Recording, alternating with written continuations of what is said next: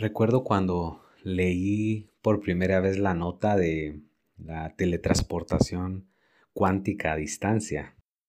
Estaba formado en un centro comercial y, leo la nota y a la primera persona que me interesó enviarle estos hallazgos científicos fue a mi pequeñita, a mi hija de seis años.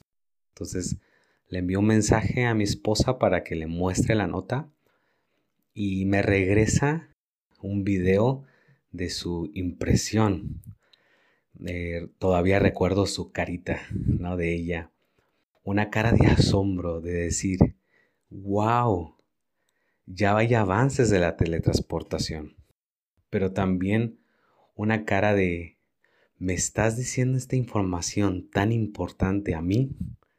¿Y por qué se la mandé a ella? Porque me había platicado y me decía, papá, ¿qué es lo que hace falta en el mundo para inventar?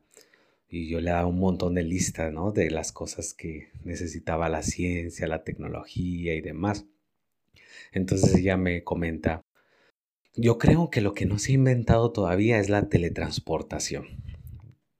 Y yo en, mis, en mi ingenuidad simplemente le seguí el rollo, ¿no? De decir, mm, muy bien, Creo que podría ser una buena inventora de la teletransportación. Sí, papá me decía, pero necesito mucha ayuda porque hay tantas cosas que no sé y voy a necesitar inventores, voy a necesitar otras personas que me ayuden. Esa charla se quedó grabada en mí y cuando veo esta nota de la teletransportación y sus avances, fue la primera que pensé en dárselo.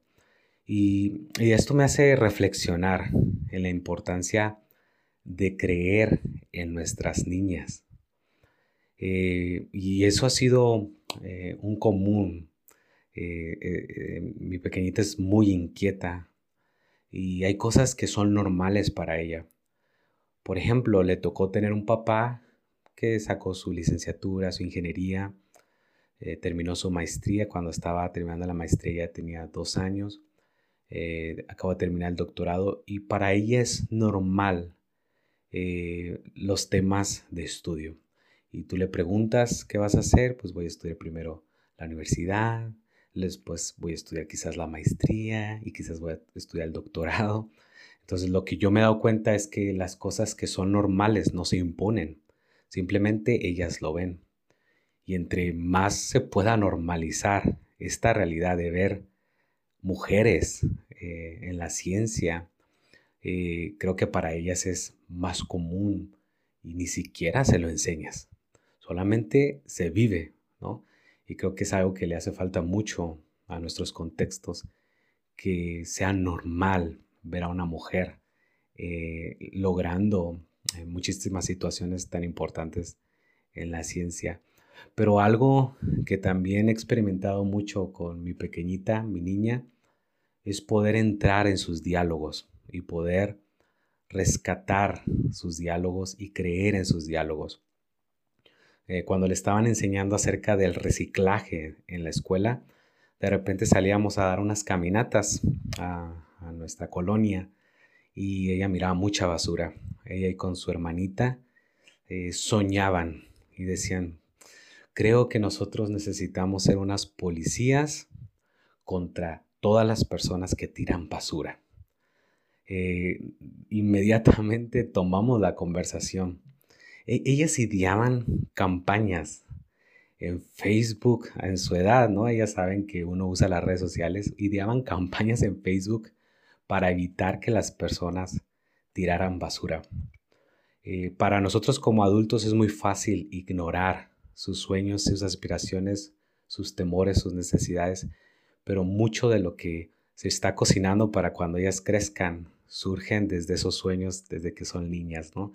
Entonces creo que es importante valorar sus discursos, valorar sus necesidades, sus inquietudes y dialogar, ¿no? En ellas. Y también quitar en nuestros topes. Yo creo que la generación de nuestros padres tuvo muchas eh, necesidades, muchas carencias para quizás incursionar en temas de ciencia. Nuestra generación como padres, quizás hemos tenido algunos logros, pero la verdad es que seguimos teniendo topes y en la medida que nosotros pongamos topes para ellas, eh, ellas vamos a poner limitaciones. Entonces creo que vivimos en una temporada en donde los únicos topes que podemos tener son los que nos ponemos a nosotros mismos. Y el detalle es que si nosotros nos limitamos eh, como generaciones más adultas, como padres, como madres, las limitaremos a ellas también. Entonces es empezar a quitar esos topes, buscar la manera de quitar nuestros propios topes para no limitarlas.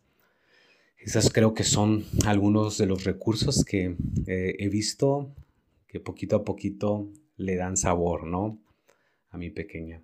Eh, el pasado diciembre, en la fecha estamos en febrero de 2021, mi papá eh, entra de gravedad al hospital por COVID.